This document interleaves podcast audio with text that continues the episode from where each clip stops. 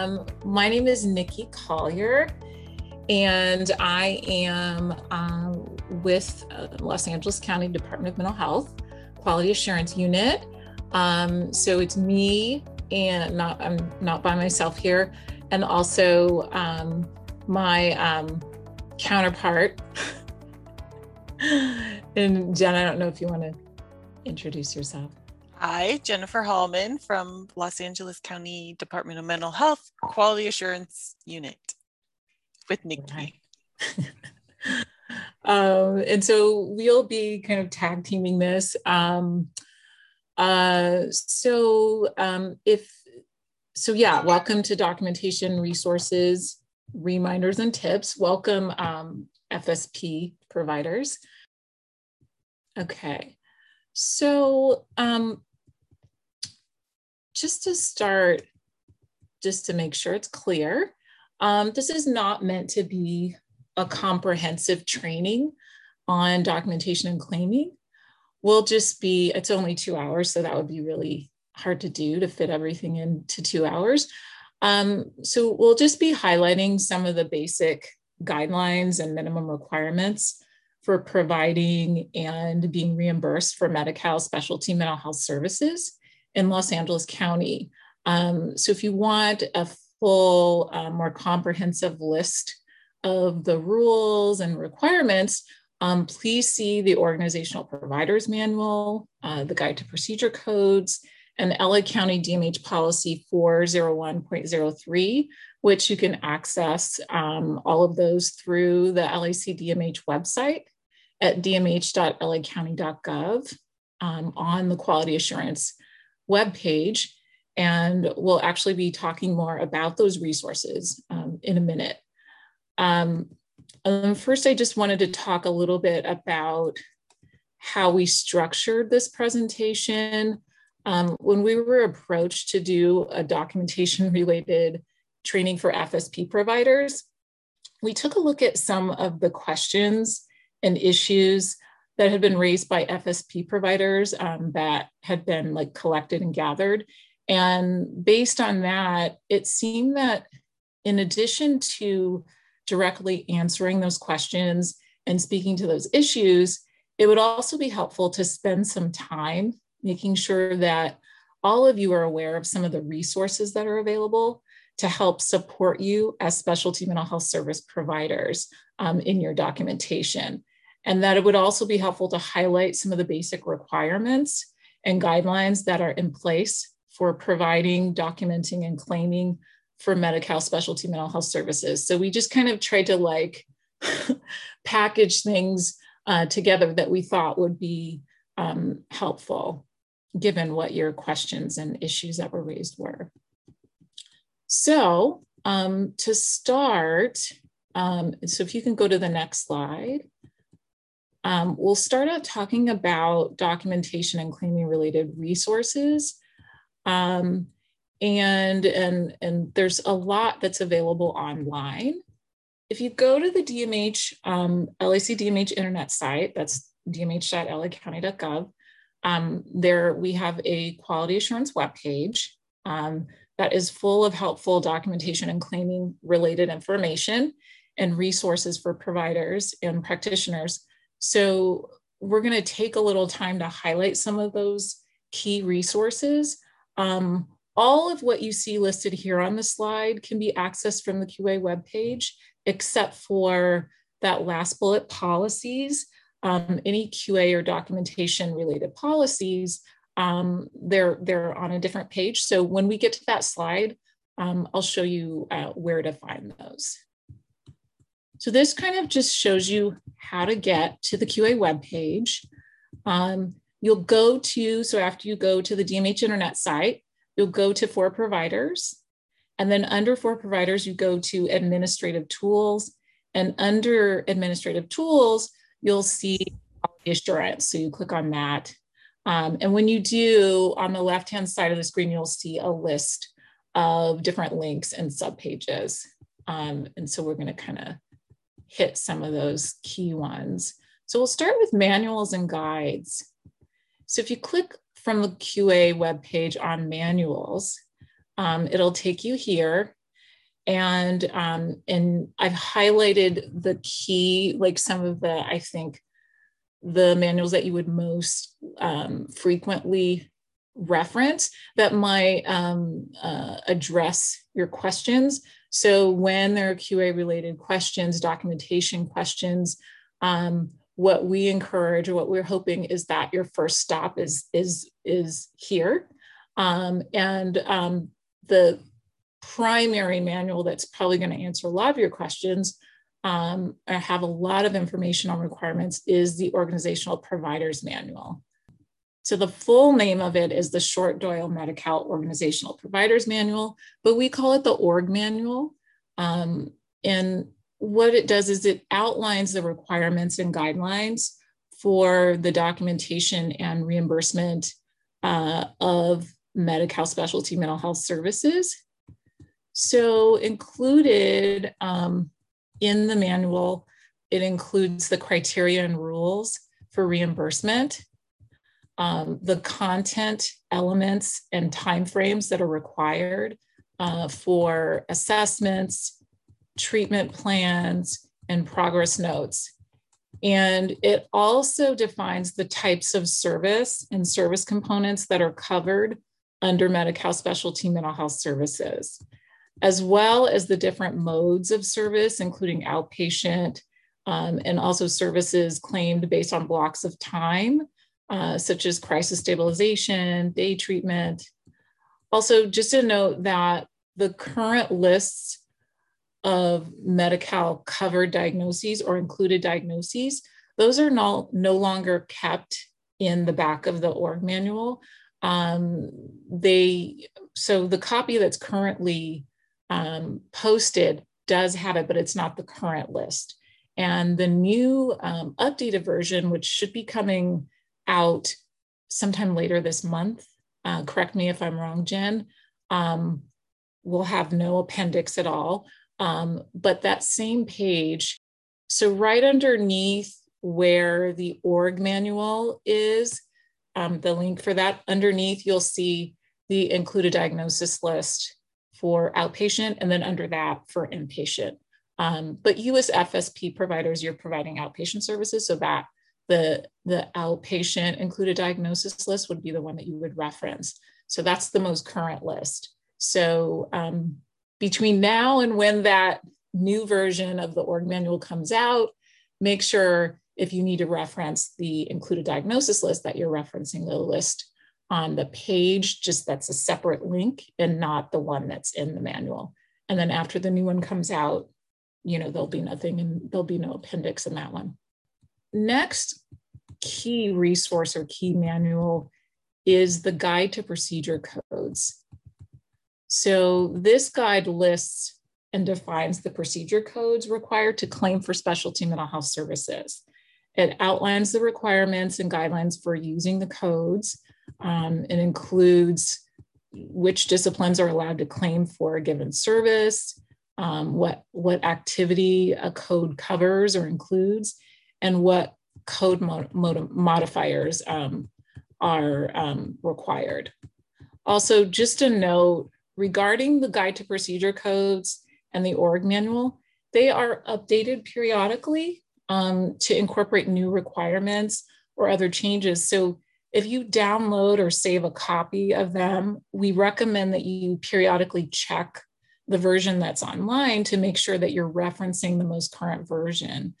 Um, uh, so for example, the guide to procedure codes was recently updated, um, maybe like a little over a week ago. So if you previously saved a copy of the guide to procedure codes, um, make sure that you go to the website and access the new the new updated version and that that's the version that you're referencing and then um, with the org manual that'll be coming out soon the updated version so just make sure that you're periodically checking the website um, to make sure that you're referencing the most current manual um, since requirements and um, do change and get updated. So another helpful um, or key re reference manual is the Community Outreach Services Manual or COS manual, um, which defines what community outreach services are. Um, So it outlines the requirements and guidelines for the documentation and reimbursement of COS and lists and defines the procedure codes that are used to claim for COS. Um, this would have noticed is that this manual doesn't get up, it's not, there isn't a need, I guess, maybe, but it, it isn't updated as frequently. Um, but I think with all of the manuals and resources on the manuals page, you just probably want to get in the habit of just periodically checking to make sure because there's new stuff um, being um, posted and updated all the time. So it's really good to kind of keep up with that. Okay, so also on our QA webpage, um, there are a lot of training resources available. Um, and whenever we can, we try to publicize this page and make sure providers and practitioners are aware that these training resources exist and that they know how to access them. So from the QA webpage, when you click on training, you'll see these links. So you'll see um, training for directly operated providers using IBIS, uh, general training for legal entities and juvenile justice halls slash camps. Um, you'll see a module on intensive care coordination, and we also include the PowerPoint of that, of that training, and also a PowerPoint on targeted case management needs evaluation. Um, so that's what you'll see when you click on that page. Um, so the first link on the page, the one for directly operated, um, will take you to a full page of training resources for directly operated providers and practitioners. Um, so here, um, directly operated um, practitioners are able to access a series of training modules and they're organized by discipline, um, which is really, I think, really helpful and um, and they're required in order for them to get authorized to have access to uh, the the LAC um, electronic health record system called IBIS. Um, some of the modules include um, an introduction to IBIS and documentation, scheduling calendar in IBIS, episodes in IBIS, um, one on indirect services, that includes COS, understanding medical necessity, assessing and diagnosing and treatment and progress notes. So lots of, of um, training on, on that page for, for DOs. And some of the information is also general, um, just documentation and claiming requirement information. So some of it is, is helpful for any provider, but it is very specific to, to DOs. Um, and then that next link on the training page will take you to a full page of training resources for legal entity contract providers and DMH programs who do not document an IBIS. Um, so here, um, there's a training module series that covers reimbursement and claiming, assessment, treatment plans, progress notes, and also targeted case management and rehabilitation services. Um, this page also features documentation and claiming related handouts that assist with understanding what, what's reimbursable, what's not, um, has some intervention lists that kind of can assist with documentation. Um, so lots of, of helpful resources here. Um, and then the other thing that happens with these training, um, these full pages, is that they're always being updated. So we're adding, um, adding training resources, adding new videos and modules, um, and also updating. So when things change, we may update, uh, you know, update uh, the, the module to incorporate the new, new requirements or the changes. So also on our QA web page, another really helpful resource are the webinars. Um, and so the webinars are recorded broadcasts on quality assurance related information that's disseminated to help providers learn about new information or get clarification um, on things like access to care, network adequacy, CANS, and PSC, or like requirements for ICC, IHBS, TBS, and TFC. Um, so it's a variety of, of topics there. Um, and it's very, very helpful. A lot of questions get addressed in those webinars. Okay, so also what seems to be helpful for providers are the bulletins um, that our QA unit puts out and also the frequently asked question documents. Um, so these, um, they're, you know, very helpful um, written info, you know, written updates um, to help like clarify requirements and address questions. So the QA, so there's QA bulletins um, and, and those uh, we put out um, when new requirements come out or to provide clarification. So for example, when we're implementing a new requirement that's come out uh, from the state, Department of Healthcare Services, we put out a bulletin about what the requirement is and any related guidance or deadlines for providers to, to implement it. Um, also, there are clinical forms bulletins, um, and those are updates on the release and use of new and updated clinical forms, um, as well as forms that are no longer in use. So for new forms, they detail what the form is, you know, why would, you know, what do you use it for, the implementation implementation date, so when it's effective um, and needs to, you know, needs to be used and implemented, um, and also the type of form it is, meaning like, for example, one type of form is a required elements form. And that means that there are specific required elements that need to be included in the form um, for contract providers. So for directly operated, they need to use, they're required to use the form. It's a DMH form. Um, for, um, for contract providers, required element forms need to, they just need to make sure that all of the required elements are in the form. So the bullet, the clinical forms bulletin explains you know, what type of form it is. And then the frequently asked questions documents, um, these are compiled lists of the LACDMH QA unit's responses to questions um, that are raised by providers regarding QA related requirements. And they focus on a variety of topics. Often they're issued in response to recent information or updates um, that were put out by the QA unit. Um, so we put out a bulletin and then there's lots of questions.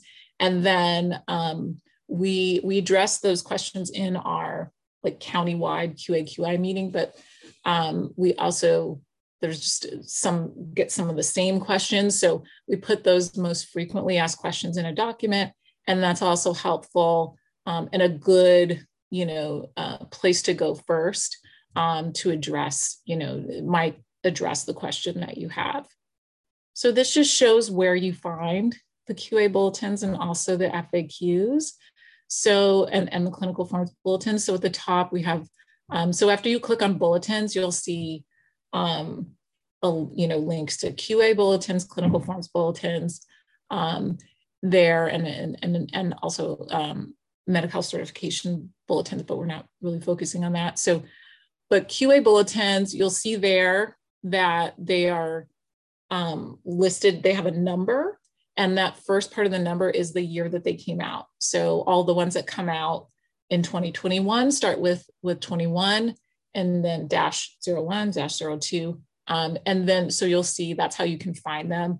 Um, and we don't, I don't know if we ever remove them. So it's a really long list. There's lots of QA bulletins. Um, some of them are not necessarily about new requirements, but just providing clarification on specific issues that come up and questions that we um, often get asked. And so um, sometimes that's a good place to go if you have questions um, to see if, oh, was there ever a bulletin that was put out about that? Um, and so it's really, really helpful. You can do a keyword search and it will take you to all of the, the bulletins that have like whatever you searched in the title.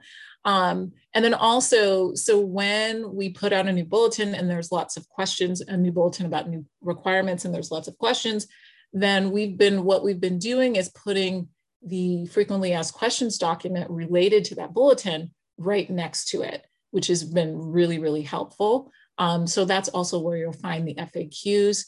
Um, you can also find the FAQs on, we have a COVID-19 um, uh, link on the QA webpage. So there are some there, but most of the FAQs you're gonna find here on the QA bulletins page. And then with the clinical forms bulletins, um, when you click on clinical forms, it's very similarly, similar, similarly, um, can't speak.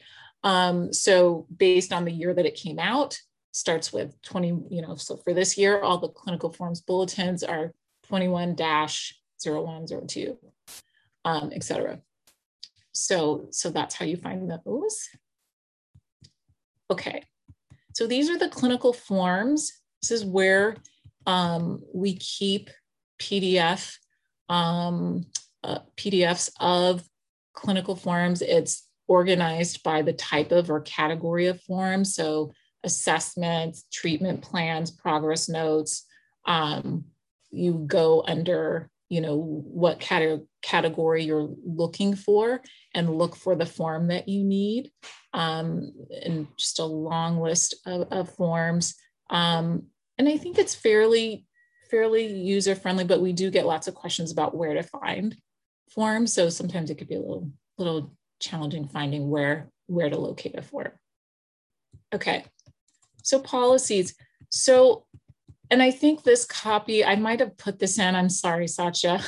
I realized that where the reference of where to locate the policies had changed and we, I still had the old location and how you get there on the slide. So I took that out. So sorry about that. And I can send this to you um, so you can share it with, with the, um, the attendees later.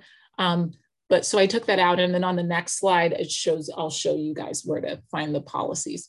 So although, um, so DMH, LAC DMH policies are also helpful for providers, although DMH policies are not only specific to QA, to quality assurance, there are some that mostly pertain to documentation and claiming, and therefore they're worth you know mentioning as a, as a helpful resource. Um, so we've um, so we've mentioned here some of the primary ones, uh, 401.02, which is the clinical records contents and documentation entry policy. It has requirements for what needs to be in a chart, requirements for how long clinical records are to be kept, and requirements for timeliness of documentation.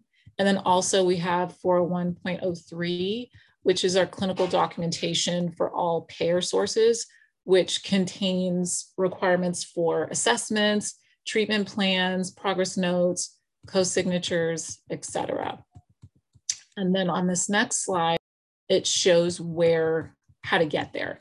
So, um, and that recently changed. So you would go to for providers, and then under for providers, you click on policies, procedures, and parameters, and it'll take you right there to the page. Um, you can click on open all and just kind of explore. It'll just open all the policies, um, list them all. Uh, or if there's a specific policy that you're looking for, which often that is kind of the situation I, I notice with providers, they're looking for a specific policy or I'm looking for a specific policy, um, then you just put that policy number in or the title or maybe like a keyword. Um, and then it, you can, it'll hopefully you'll be able to find it. Um, so that's how you access policies. Um, and so, yeah, just in regards to the resources, these are really helpful. And I would say maybe half of the questions that we in the QA unit receive are questions that can be addressed with some of these, you know, by going to some of these resources. So I think it's helpful to know that they're there, that they exist, and to, to utilize them. Um, so you know, it's it's it's more support, more help, because um, I know that you know documentation can be challenging sometimes to to you know to navigate. Um, so the other thing that we thought would be helpful is to kind of highlight some of the basic requirements um, for documenting claiming for Medi-Cal specialty mental health services. So we're going to just kind of spend a little bit of time doing that. So specialty mental health services. So services that are provided through LA County DMH are Medi-Cal specialty mental health services. Um, and those are services that are provided by specialists in mental health um, to Medi-Cal beneficiaries who have mental health conditions that require a specialist in mental health to, to address. Um, because they are specialty mental health services, all interventions provided and claimed to LACDMH, um, clients must be focused on the client's mental health needs. So here are the basic requirements for what makes a service reimbursable. First, it needs to meet uh, medical necessity, and that needs to be documented in the assessment and reflected in the client treatment plan. There are a couple exceptions to that, um, and that those are assessments. So, purpose services for the purpose of assessment um, don't need to meet medical necessity, and also crisis intervention services. Um, also, to be reimbursable, a service needs to be covered. So it needs to be covered under Medi-Cal specialty mental health services and, and provided, you know, so that the service that was provided needs to be a covered service. And also um, the documentation of that service, of providing that service needs to be consistent with medical necessity. So those are two basic things that you need. Um, medical necessity to be met and for it to be a covered service and to document it consistent with medical necessity. To meet medical necessity, there are some criteria that have to be met. So for adult clients, um, the client has to have impairments that are a result of an included diagnosis and then interventions that address those impairments. Uh, children and youth with EPSDT benefit must have an included diagnosis and then have a condition that requires specialty mental health services in order to improve. And then the mental health condition can't be something that can be better addressed in the physical health care based system. It has to be something that requires a specialist in mental health. So that's that's key in meeting medical necessity. So here is what's covered under Medi-Cal, specialty mental health services, here's a list of covered services. So on the left are the primary, the four primary outpatient um, mode services. Um, the larger categories, mental health services, med support services, crisis intervention, targeted case management. And in those broader categories are the components, the, the reimbursable um, uh, services under that for that purpose, for the purpose of let's let's say for mental health services. Um, you can do assessment um, if you're within scope of practice, um, plan development, therapy, rehab, collateral. So this is essentially the list of what's covered. And then on the right are also covered services, but they're considered special population um, specialty mental health services. So that includes intensive care coordination or ICC, therapeutic behavioral services or TBS, intensive home based services or IHBS, and therapeutic foster care or TFC. So, how do you demonstrate that the criteria for reimbursement were met in your documentation? How do you show that? So, it starts with the assessment. So the clinician documents what the symptoms, the behaviors uh, of the client are, and they formulate a diagnosis. And then they identify and document the impairments that are a result of that included diagnosis. Um, and they do that in order to establish medical necessity. And then um, they also identify what are the client's needs, what are their strengths. That information, with that, it's pulled into the treatment plan around that's what the treatment plan is developed based on or around. Um, so the objectives need to be of the treatment plan need to be linked to the symptoms, behaviors, and impairments that were identified in the assessment. And then the interventions um, need to um, address those objectives. So uh, interventions that you know there need to be things that we we as mental specialty mental health service providers can do um, that will address those objectives and help the client reach those objectives.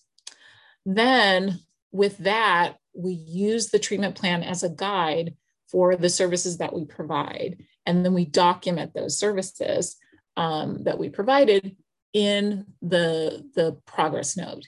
And the services that we're providing need to be covered services, or at least that we claim for, those need to be um, covered services. So clinician does the assessment. Based on the assessment, we develop a treatment plan with the client um, participating, and then we use that treatment plan as uh, the guide for the services that we deliver, the covered services that we deliver to the client. Okay, so here are just kind of all on one slide here. Um, usually in our larger, uh, longer trainings, we take, you know, take up more time and more slides to, um, to discuss the requirements for the assessment, but we'll just, we'll just be doing this on one slide each. So, um, so for the assessment, we've listed here the required elements. So these are the information elements that need to be included in the assessment. Um, and these are requirements for Medi-Cal specialty mental health services. So the assessment needs to include a presenting problem, um, the client's strengths, mental health history, risks, medications, um, any substance exposure, substance use, um, medical history, relevant conditions and psychosocial factors, um, a mental status exam, a clinical formulation, and a diagnosis. And now, so in the org manual, it, it goes into a lot more detail and kind of describing um, with more detail what that information needs to be. Um, so definitely recommend reviewing that and making sure your um, clinicians are familiar with all of the information that needs to be gathered for the assessment. Um, also highlighted here that there's a new requirement um, for a targeted case management needs evaluation um, to be completed um, upon determination of medical necessity. So it needs to be done once, you know, medical necessity is determined. And then it also needs to be done annually for clients that are receiving targeted case management. Um, and then I think we put the link to the bulletin on that um, here on the slide. Okay, so in terms of requirements for the treatment plan, um, here are the required elements that must be included in the treatment plan. So uh, a statement of uh, the long-term goal, usually in the client's own words, um, the goal or treatment objectives, um, and those have to be specific, observable, and slash or specific quantifiable. So it has to be something that um, you can observe or and be measured um, related to mental health, to the client's mental health needs and functional impairments as a result of their included diagnosis also needs to um, have proposed interventions. So these are the things that we think will help the client reach their objectives. Um, it has to, so we have to identify what the type of service and also the specific um, interventions, the modality, and the specific um, details about the interventions that we're going to be providing, how frequent, um, and the duration of less than 12 months. Um, and then also evidence that the client was offered a copy of the plan, that's a requirement. Um, any linguistic and interpretive needs. And there are um, required staff signatures um, that need to be in the treatment plan. And in the signature, it has to have the client, the, I'm sorry, the, the, um, the staff's name, their discipline or license, and their, if they have a license number or identification number that needs to be included, and then also the date. And then the client or responsible adult's signature, um, which is the evidence that they were involved in the development of the treatment plan that they participated, and that's required. Um, and then for, for more details on that, um, definitely go to the organizational providers manual and it kind of it has more detail and information about the treatment plan requirements. So in terms of the progress note, we've listed here what the what elements need to be included in the in the progress note, what's required. So date of service, procedure code, duration of service, um, for group, the total number of clients that were present or represented, um, any of the relevant aspects of client care, clinical decisions, referrals to community resources and other agencies, um, the interventions that were applied, um, the client's response to those interventions, um, where those interventions were provided. So, where was the service provided? Um, any follow-up care, um, if appropriate, um, you know, in a discharge summary, and then the staff signature. And like I said before, that signature needs to include um, their discipline or license and the license number or identification number and the date. Um, okay. So I'm going to go ahead and toss it to Jen. All right. Thank you, Nikki. And I'm going to talk through first some general documentation tips. I think one of the things that we often hear is about, um, you know, people always hear from QA, don't do it this way. Um, and so, what we've been trying to do is provide more information about how to do it. Um, so, that's what we're going to go through now. And this is a lot of this um, material is taken from online trainings that Nikki um, mentioned earlier. So these, these are all available on our QA website. So the first one, and I think for all of us, um, particularly those of us who are clinicians, um, it's, it's an obvious one, is to document risks. Um, so your documentation should clearly reflect that the pr practitioner assessed for and addressed any safety concerns um, and include what the client said and how he or she um, said it. And, you know, one comment that I'll make about this is we'll often see documentation that just says client reports no SIHI. And for a client who's never had SI or HI, um, that might be okay. That that you know that nothing wrong with that. Um, but we often see it even documented that way for somebody who maybe has uh, several hospitalizations for suicidal um, you know, plans and threats. So what we've provided here is kind of a, an alternative here where you're giving a little bit more information and documenting what's going on and, and what safety plan is in place. Um, and so you want to make sure that you document all relevant interventions provided and clinical decisions made to address those risks. And again, I, I, just want to stress that for clients that have a history of some of these um, risk factors, you probably want to do a little bit more than what we typically see, which is just no SIHI. The second tip that we have, and this I have to say is one of my favorite just from a billing perspective, is to keep the treatment plan in mind. Um, and so, you know, really encouraging staff to review the treatment plan prior to meeting with or calling the client or significant support person so that you can have that in mind while you're doing the service as well as um, while you're documenting. Um, so, and a, um, a tip that we provide is instead of just saying to the client, How are you? Um, which is kind of their typical thing that we do when we call somebody, um, is to say, How are you doing in relation to, and then whatever is on their treatment plan. Um, when we ask somebody, How are you doing? and this happens to myself in my own life, um, is whatever just happened to me is what I'm most likely going to respond with. Right? Um, but when we're contacting clients, we really want to get them focused back in on what what's going on with their treatment plan, what is um, impacting their mental health, and those factors. And so when you change how you ask that question, you're going to get a slightly different response.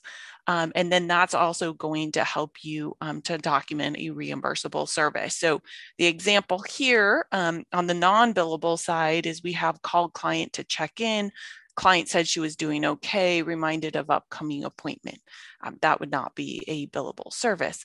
But on the other side, um, we have called client to monitor his anxious symptoms and to practice the relaxation techniques as described on his treatment plan. So you're already laying out that this is tying back to the treatment plan. And as Nikki was talking about, that's one of the key things with specialty mental health services is we have to tie it back to the client's treatment plan and to their mental health symptoms and behaviors. Um, and then in this example, we could then go on to some other techniques um, that were addressed during that contact. But by just changing that intro question when you contact the client, that can kind of help shape what you're going to do as well as your documentation. The third tip that we wanted to mention is using a structured format. And we often see, um, you know, people, I think GIRP is probably the most frequently used one that we see. There's many others that work. Um, here we also have the, the PAIP one. We also have the SOAP um, format. So there's different ones that you can use, but these help provide a little bit more structure to the progress note, we've also noticed that when these um, structured formats are used, that we also see a lot more um, concise documentation. I think, you know, when you don't have that structure, we tend to see these long narratives, which take up a lot of time to write. Um, but by using one of these formats, it kind of helps keep the documentation tight and to the point um, and it, makes sure that the intervention is clearly stated. And we do want to point out that we do not have a required format um, for progress notes. Um, so you can use anything that you want. Certainly talk to your agency because I know some agencies have a requirement to use one. Um, there are some types of contacts where they don't really fit well into um, these types of more structured notes. I think TCM is one I always structure, um, struggled to fit into the GIRP format, um, but certainly something to consider as you're doing your documentation. The fourth tip is to document the intervention provided. And this sounds simple, um, but this is actually one of the, the biggest ones that we see people struggling with. And so this is really about focusing on describing the active interventions that you provided rather than the passive ac activities. And so we see a lot of notes that um, for example, say things like provided a safe environment, which is very important to do. Um, but that's not really an active intervention that then is going to impact a, a change um, that Medi-Cal would like to see. Um, other um, examples that we see of kind of these passive activities is validated feelings, provided empathy, provided active listening, Again, all important things to do, but unfortunately, um, from a billing perspective, we really want to see that active intervention. Um, we also really encourage, in order to help with that, is to start your notes with met with the client for the purpose of, and then enter in that service component of what you're doing. And that goes back to the list that Nikki showed that had the different types of services, as well as the service component. So therapy, rehabilitation, collateral, um, assessment, etc. So met with the client for the purpose of assessment. You've already laid it out, assessment, that's what you want somebody to pay you for doing. And then they're kind of already having your their mind, okay, that's that's what you did. So it really sets the stage. Um, and then on um, this slide, we have some examples of the various service components within some of the interventions. So for example, met with the client for a purpose of targeted case management.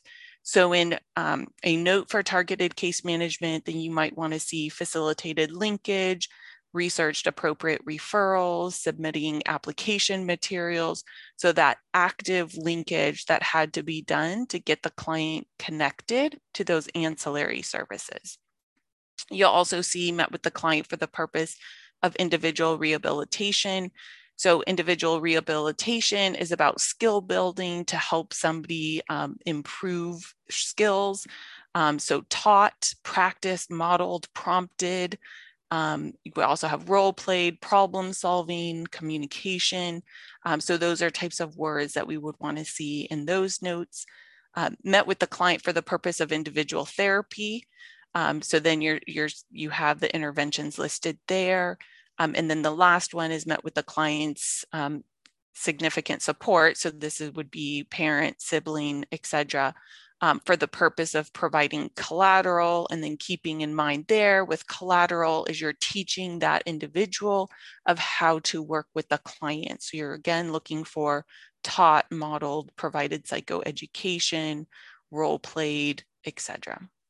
So, tip number five is to be objective. So, consider the facts and keep in mind how information will affect the client's treatment plan.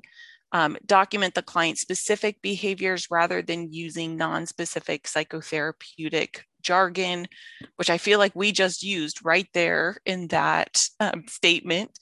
Um, so really kind of staying away from technical sounding clinical terms. And, and I think the reason we say that um, isn't because those aren't good words to use, but I think we also have to keep in mind that we are in an age where um, we really have to remember that that chart belongs to the client. And with the interoperability rules that have recently gone into um, place, client access is going to become more and more common, even for your FSP clients. And so we have to be always documenting in the perspective of thinking about client is going to see this note. So I want to make sure I'm as objective as pop as possible. And so, um, you know, if you're if you're putting in your note, um, client was hostile, for example, you know, if a client got that note, they could argue with you or, or they could challenge you on that and saying, I wasn't hostile. Um, but if you documented, he shouted and then put in quotes, here's what he did when his mother began talking during the session. You know, that that's an observation of something that happened, not putting a judgment on what it is. And so I think this you know, from a being clear um, to anybody reading the note, but then also from the perspective of that clients are going to have a lot more access to the charts. And I was on a, a webinar, a national webinar um, yesterday as a participant, not a presenter. Um, and one of the psychiatrists was speak was saying is, we just all have to accept that um, clients are going to see their charts now, and we just have to accept that because that's where we're going. Um, and so we need to think of our documentation with that in mind. So this one again seems simple, but it's it's actually really hard to do. Is um, and it, the tip is to be clear and concise, um, and making sure that you're documenting all necessary information, but avoiding extraneous details. And I think we very frequently see um, notes that are really long and there, there's a lot of information there about what's going on with the client um, and then you're kind of trying to tease it out and get those kind of those key points that are done in the note. And so you know from a continuity of care perspective you know if your note's really long you know, people aren't going to read through that whole note in order to get what they need to know, but also from simply the amount of time that it takes to document all of that information. So, really trying to think of like, what are the key points that somebody picking up this chart would need to know, or that I would need to know next time I pick up the chart, but really kind of honing in and kind of doing more of a summary versus like a long narrative of what's going on. And we'll talk about collaborative documentation a little bit later, but I think this is also one of those areas where collaborative documentation is really a benefit because with collaborative documentation, you're doing it with the client um, at the end of a session, you're kind of just saying, hey, here's what we did today. Um, and then, and I'm going to write that down. And if you're you know, if you're writing down every single thing that the client talked about in your notes, they're going to say, I was here. I know that stuff. I live it all the time. And, and that's not what they're going to want to see in their note, right? So I think from the perspective of providing clear and concise documentation, I think the collaborative documentation um, training is really helpful in getting to that point. And there's an example here. I'm not going to read it, um, but you can kind of see it there. The next tip that we have for you is to include adequate and relevant details. Again, kind of an obvious one, but making sure that you're including information critical to explaining treatment decisions, but get to the point quickly. So describe the symptoms that the client is reporting. And so it's always finding that balance between putting too much in but also providing the relevant information that's needed for somebody else. And, and I think you know, I often find myself um, when I was documenting is kind of having to take a step back and say, okay, what were the really the key points of what just happened? And sometimes I would get stuck. Um, but you just need to kind of keep thinking about what what's would be key for somebody else to know if they were to pick up this this chart later on. Um, and again, we have an example here um, in the PowerPoint. So tip number eight is be mindful of how you describe the client and other staff. And this goes along with what I was saying earlier about um, clients having a lot more access to their charts as well as um, other people having access to that documentation. So making sure not to use derogatory or pejorative statements to describe clients and do not include complaints about other staff members, whether from the client or by other staff. So um, in one example, um, clients obviously lying about his history. Um, and I think these always seem like obvious examples, but unfortunately, you know, we continue to see these.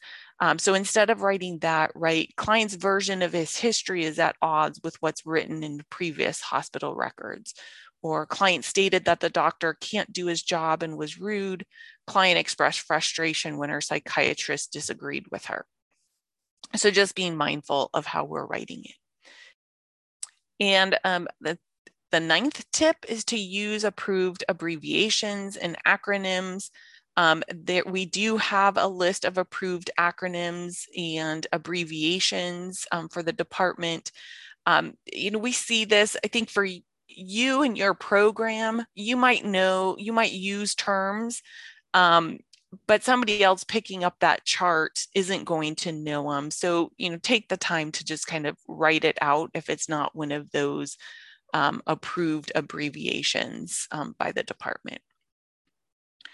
Um, so we often get this question, what can staff not within scope of practice to provide therapy and diagnosis claim for? So I think, you know, one of the things we really want to encourage you to do is pull up that guide to procedure codes. We really tried to make it easy to read.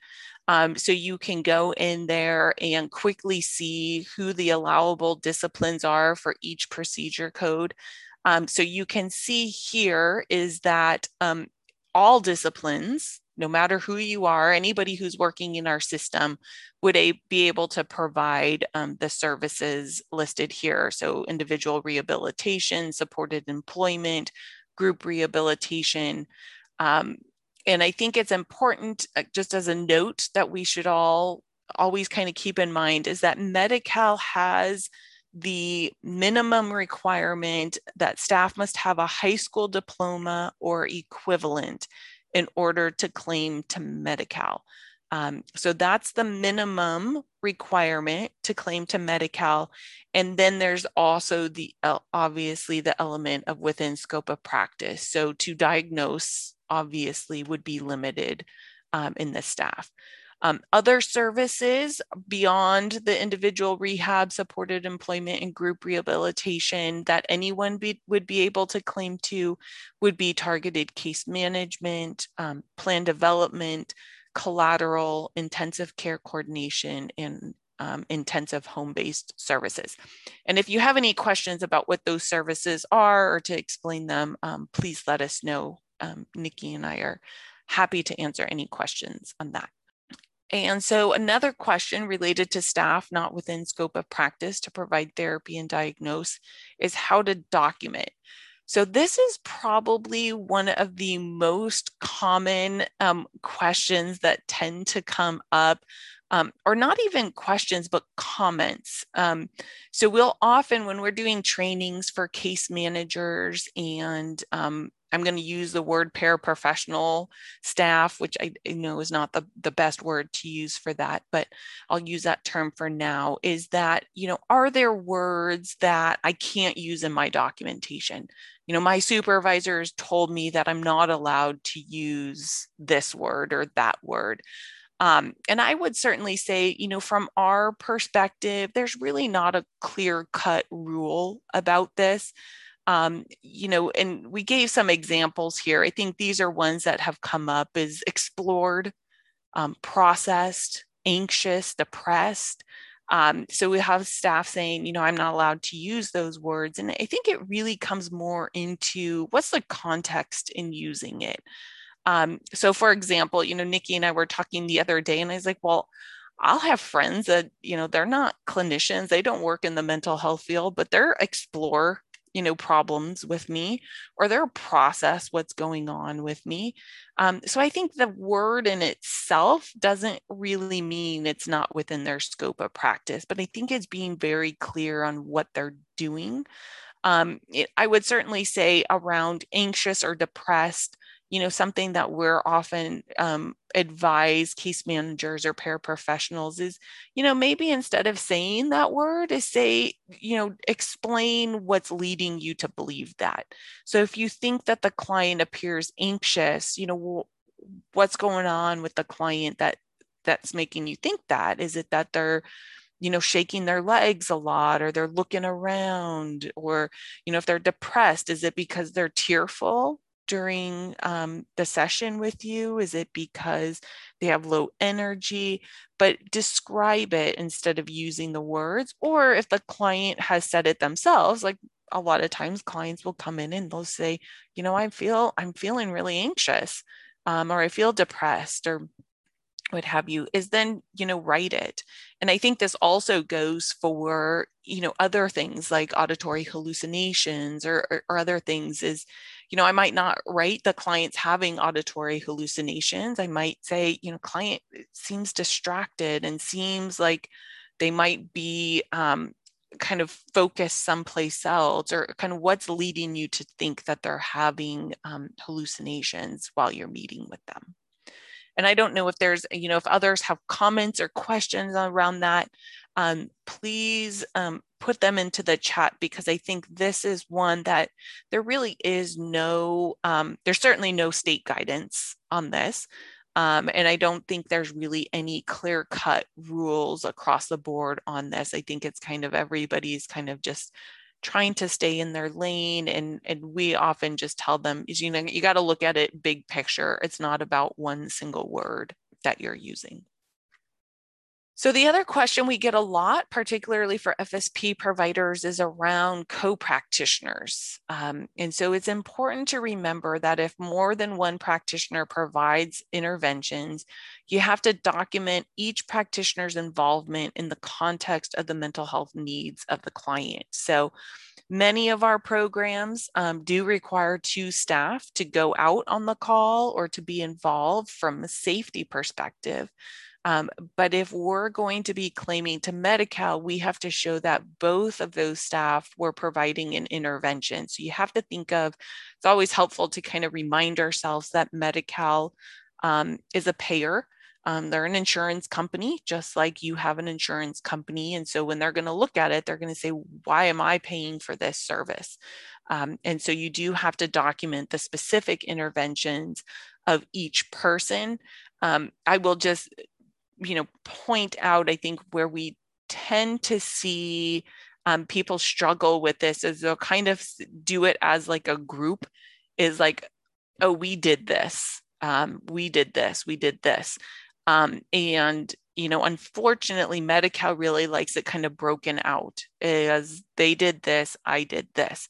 Um, just kind of putting it as we did this. Um, that is not um, th- that's a little bit riskier. I'll, I'll say it that that way. We have had services disallowed in the past. Um, you know, tends to depend on the auditor, um, but we really encourage staff when there's a co-practitioner to just be very specific.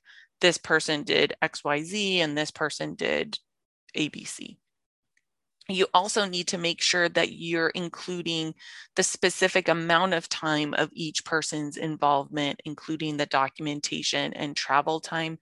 So um, in most cases, the, the amount of face-to-face time or the time interacting with the clients will be the same for both of them. Um, and then the other's time might be different because one person might have written up the notes, which if we go to the next slide, please, we have a little bit more on that. Um, when practitioners are working together um, but providing different services, they do need to document in separate notes and claim using the procedure code that matches the services they provided. So this might happen. Um, we see this with a, a doctor maybe you have a doctor and then a, a, social worker who are providing a service to the client at the same time, or maybe even a social worker and a case manager. Maybe one's working on the targeted case management and the other's doing maybe some rehab or some therapy. Um, but th- they would be doing um, different progress notes in that situation. If they are doing the same service, um, then it can be done in a single note um, and then only the signature of the practitioner writing the note is required.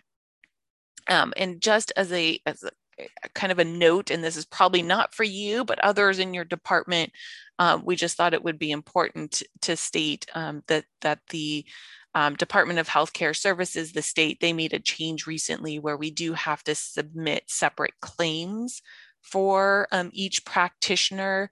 So your um, EHR, your vendor, um, would have to be able to send two claims for a single progress note. For any of you who are um, directly operated providers, you'll remember as we went um, for about a year or so, we required all co practitioners to write separate notes because our system did not have the ability to do this.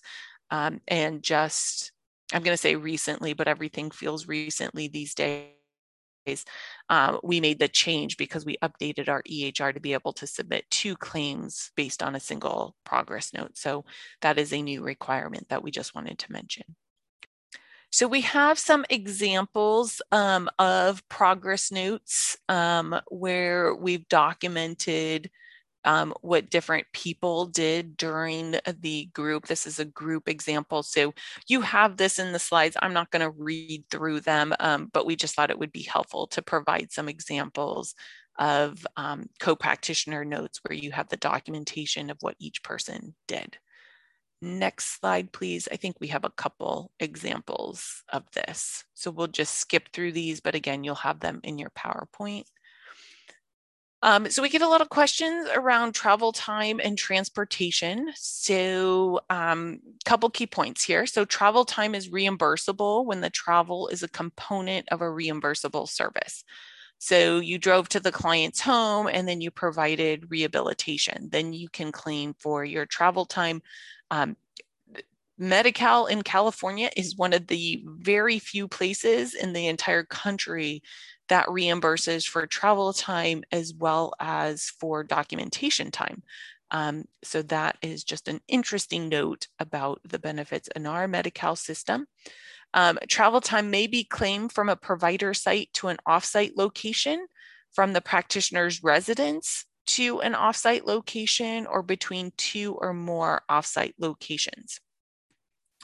Um, however, travel time between provider sites. So if I was going maybe from the FSP provider site to maybe if there was a main clinic that I needed to go to, um, or from the practitioner's residence to a provider site, um, that is not um, reimbursable. So that would essentially be like I'm working from home today um, and I have to go into the clinic. You can't claim to do XYZ for the client um, you would not be able to claim for that time. Um, the amount of time claimed for travel must be reasonable. Um, and so, so, you know, that's the language and the regulations is reasonable. Um, do we have any further guidance beyond that? No. Um, providers and practitioners are responsible for using their own best judgment. Um, the example I, have been using for years, um, and I, I, shouldn't say how many years I've been using it, um, is I used to travel to a location on a, on a fairly regular basis to see one of my clients. And, and it usually took me, you know, 15 minutes or so to get there. Um, and then just one day, traffic was LA. It was all of a sudden, it took me an hour and a half. And that really you know is not reasonable. I mean that that was due to traffic. That was that was kind of an anomaly of what it normally takes to get there. Um, so in that case i i use my judgment to say you know what? I'm not going to claim for an hour and a half. That doesn't seem reasonable to be to me. Now if there was traffic every single day and it took me 30 minutes to get there, then, you know, it's reasonable to claim 30 minutes because that's LA, that's where we live, and that's how long it takes to get someplace. So, again, it's kind of using your own judgment on what seems reasonable. And I know we're often kind of just trying to remind everyone Medi-Cal's not this um, just big pot of money that's out there and um, we need to claim to it it's it's taxpayers dollars it's yours um, it's all of ours dollars um, that are going towards providing these services. So we kind of have to keep that in mind um, that it's just i think sometimes we forget that Medi-Cal is an insurance company um, and it's paid for out of the um, you know the public's taxpayer dollars. So just kind of keep that in mind and i think keep that perspective as we're determining what we're going to be billing and documenting or billing for um, and then the last point is you know transportation alone um, so just driving or providing a ride to the client is never claimable. Now if you are taking the client from um, say you met them at the clinic and then you're going to take them to their doctor's appointment and while you're going there you are going to be talking to the client about you know helping them prepare for their that doctor's visit or helping to maybe they're they're they're starting to kind of get um, nervous about it or they're you know whatever's going on it, it's it's you want to provide an intervention while you're driving, there is nothing that says that you can't claim for that time.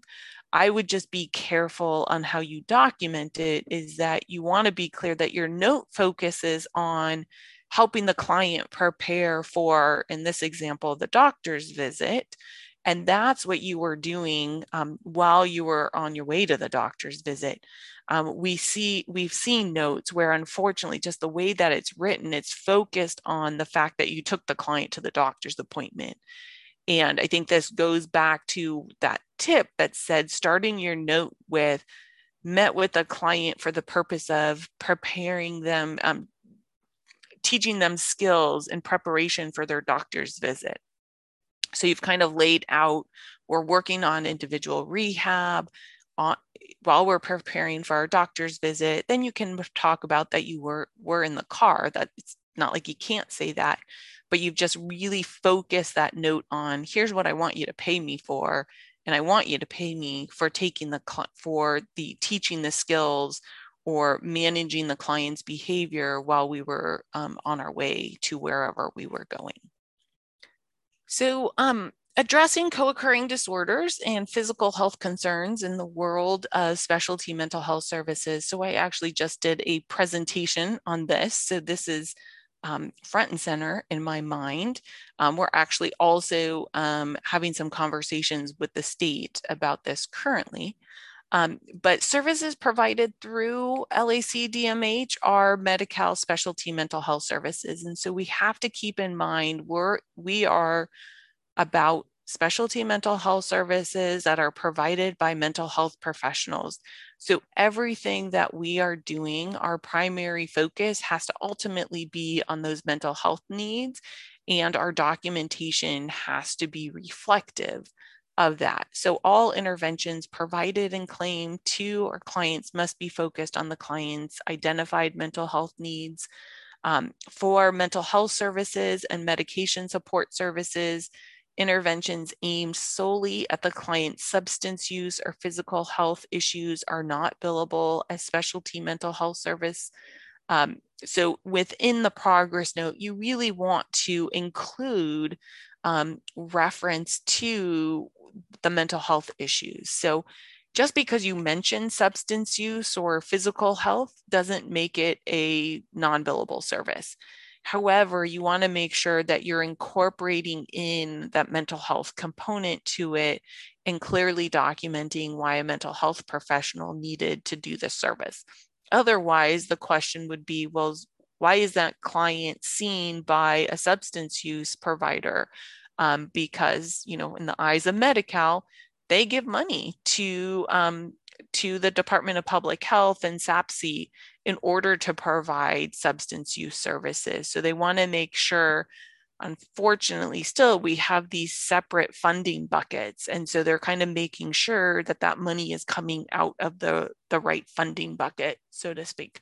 Sorry, I always talk in terms of buckets. It helps me kind of organize things in my mind. So really thinking about um, when you're documenting is this client's substance use might really be impacting their mental health. It's not enough to just say, oh, I've documented in the assessment that their substance use is impacting their mental health. So now I can work on their substance use.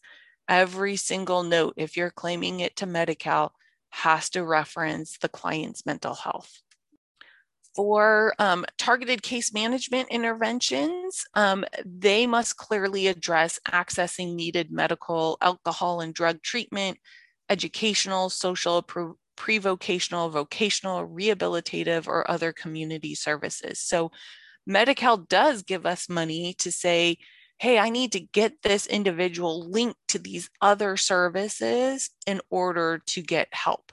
So I need um, to link this client to drug treatment. Um, and then I need to make sure that they are linked and monitor that that linkage has occurred because I know if the client relapses or continues to use, that's going to have an impact on the client's mental health and other factors going on. So, TCM is a really nice um, option for us as specialty mental health services because it's all about how we can help our clients access these other services outside of us. And I know I'm a social worker, um, and so I, I, you know, I tend, I'm I do tend to want to do it all myself and, and I want to help people. It's all coming from a good place. But I sometimes I need to remind myself that somebody else is really a specialist in that. And my job is to get that whatever it is over to that specialist who can deal with it. So we're the specialists in mental health, and then we can link them to or get them connected to other people who can are really the experts in other areas. Um, if mental health symptoms interfere with the client's ability to participate, access, engage, attend treatment, um, the interventions documented in the progress note must be about the steps taken to get the client connected to the outside substance use treatment or physical health care in order to be billable. So, again, it's all about what did we do to help them get connected as well as stay connected. So remember, we can continue to monitor hey, are you going to those groups that we talked about? Um, and what's preventing you from going, or what do you need to help you get there? Um, those types of things. That's all included under targeted case management.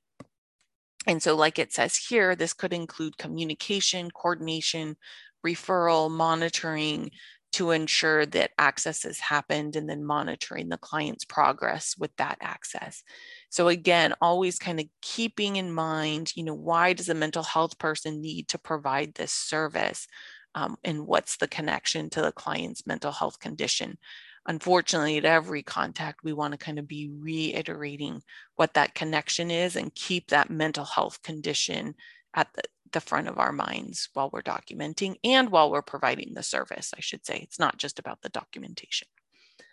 So, collaborative documentation, and I should really have let Nikki do this because her team is the one that is um, leading our collaborative documentation trainings. Um, but collaborative documentation is a process in which clinicians and clients collaborate in the documentation of the assessment, the client treatment plan, and the progress notes. And and I'm guessing I'm not, I'm not you. I'm not all in your minds, but you know, I think what we saw when we initially rolled out collaborative documentation with many of our directly operated providers was some of the settings um, with higher intensity and more acute clients were kind of doubtful that collaborative documentation could work for their population. But what we found was it actually that the supervisors and some of the staff doing it is that when they really gave it a chance, they actually found that it was really beneficial because of some of these benefits of collaborative documentation, such as improving client engagement. So, for an inc- increasing the transparency of what is being documented. So, for some of our clients who might not be as trustworthy um, of us, no, of trusting of us, sorry, not trustworthy, um, but as trusting of us, um, collaborative documentation gave them a chance to see um, what we were writing. Um, and so they didn't have to wonder what was going into their chart. And so it also would improve that engagement and it also improved outcomes in some situations because sometimes what was found by some of the staff was that what they thought the client was getting out of each session was not what the client actually got out of the session. So when they were doing kind of that summary at the end of it, just that quick wrap up, here's what we went over today, here's what we're going to work on next, um, that the client was like, that's no, that's not what we did. And it, it created this whole other um, avenue of discussion between the staff and the client to get on the same page with what was going on. Um, and then obviously there's other um, benefits around saving practitioners um, time um, and improving documentation accuracy and adherence to requirements. So there's a lot of benefits to it. Um, as I mentioned, we do have collaborative documentation trainings going on currently. Um, and so if you want to send an email to the quality assurance um, mailbox, um, if you have any questions or want to get into a collaborative documentation, um, they'd be able to help you out in that. So a couple of tips um, and comments around documentation efficiency um, and particularly around documentation in the field. keep your paper forms handy. Um, we found with our directly operated staff that having the paper forms, it wasn't always, um, it, it didn't always work to have the computer with them. So sometimes having those paper forms to jot down notes um, is really helpful. And also sometimes the system is down, so that is helpful. Um, and using um, collaborative documentation is really helpful. Some of the time management, um, you know, we encourage people to set up a process and a schedule for documentation time. Don't just assume that you're going to have time. I know many people rely on no shows um, to get their documentation done. Um, but I, I remember I used to save it all for Fridays which is awful because on Fridays you had a really long week and the last thing you want to do is documentation. You just want to get done. So I quickly changed that schedule um, because I found that was when I was least motivated to do notes. I also found I often forget what I was doing. So, you know, getting into a habit of, you know, you have the session and then save yourself five minutes, 10 minutes to do your documentation I would say the the most important tip I can give um, around efficiency on documentation is really think about what needs to go in it. Um, it doesn't need to be a lot. Um, I know on my team we often comment is you know like you could have a reimbursable medical note, you know, in two or three sentences. It doesn't doesn't have to be a lot obviously you would want to add something in from a clinical perspective so kind of you know that continuity of care sometimes there's other legal things that you want to throw in there to kind of cover yourself um, but it doesn't have to be a lot and so really getting it down to what are those key things that I need to document about what I did? And again, you know, I can't stress enough starting your notes with met with the client, met with whoever I did, whatever you were doing for the purpose of, and then it just really sets the stage for the rest of the note. Um, and then again, going with clear and um, concise um, and making sure kind of you're avoiding those extraneous details. I think a, a lot of times we we get really um, into the weeds, um, so to speak, um, as we're reading progress notes and and then you're looking at and you're like, I just really want to know, like high level, what'd you do? What were you trying to do with the client? Um, you know, what what was the intent of that contact? So um, a couple of other things, um, be mindful of missing required elements. Um, and, and I think this is part of, I don't know if any of you are supervisors, but for supervisors, really getting at what are the key things that need to get documented? Like what are what are those main things? And and I think Nikki went over it: assessment, treatment plan, progress note. And then I would add on here, here's the one, if I was a supervisor that I would add in is, does it make sense? Um, and I think if from that documentation, if you read it and you're like, oh yeah, this makes sense of why a mental health practitioner needs to do it. It makes sense of why we did it for this client. Um, then I think you're in pretty good shape from a billing perspective. Um, and then I would also go back to those assessment, the treatment plan, the progress notes with what those requirement required elements are um, and focus in on those. Um, you know, we're going to be kind of in this time of change as we're going to be seeing some documentation requirements change over the next year.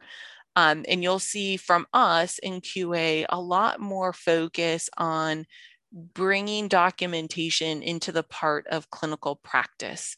And so have it be part of what you're doing clinically for the client. Um, I used to in trainings, and I'm going to do it today, um, is reference, and this is going to show my age, but the Michael Jackson case. Um, years and years ago, it feels like years and years ago. I don't even know how many years ago it was. Um, but it was brought up documentation was brought up at that trial because the, the doctor the case did not document and so other um, doctors got on the stand and said he did not provide um, a standard of care because part of the standard of care is having documentation of what you did and i think it's really just important to keep in mind is that documentation really is part of our clinical practice um, and so making sure that you're um, adhering to those requirements. Um, sorry, went off a little on tangent there. Um, when can services um, provided be combined or documented in one note? Um, so when you provide plan development, um, it may be combined into a single progress note with another service. So quite frequently, um, you provide a individual rehab service, a therapy service, even a targeted case management service. And then you kind of go into, oh, you know what, we need to update your treatment plan. Um, when you do that, updating the treatment plan is part of plan development. And so you re- can really do that all in one note. You don't have to write two separate notes for that. Um, same thing with record review. Um, that can be provided in conjunction with another service. You only need one note. You don't have to separate that out. Um, and then, and this is one that um, I think many people don't know, um, but it is acceptable with targeted case management that a single service contact may include multiple service activities. Um, so maybe you had to make multiple phone calls throughout the day. Um, for that targeted case management purpose, you can kind of group that all together into a single note um, when they're intended to accomplish the same specific objective. And um, I will note is that we have gotten the question around individual rehabilitation if that could go into the same targeted case management idea of that if you have multiple contacts in a single day, I think that might have come. I think it, it did come from one of our FSP calls previously. And so we are um, finalizing a decision on that. And so when the org manual that Nikki referenced um, comes out in the next couple of weeks, um, we will have an answer on it. So we have our proposed answer, but I have not yet um, confirmed it with my boss. So I cannot, um, I don't feel comfortable yet saying what that's going to be, but um, I do anticipate that coming out in the next um, release of the org manual. So a couple of words about um, community outreach services. I know with FSP clients, um, COS is a large component of what is being done. Um, and so COS services are indirect services um, that are provided to engage potential clients, re-engage or keep engaged individuals who are already clients in the mental health system. Um, and so I just want to point out here because we get this question all the time is that you can do COS on a client of yours. So if that client, say they are in treatment with you, say they are enrolled in FSP, you're doing direct services, um, COS can be used to kind of keep that client engaged. And you think of that, that work that's being done isn't necessarily really part of their treatment plan, but it's just some of those contacts that you might need to do to keep that client engaged. So that can be done under COS.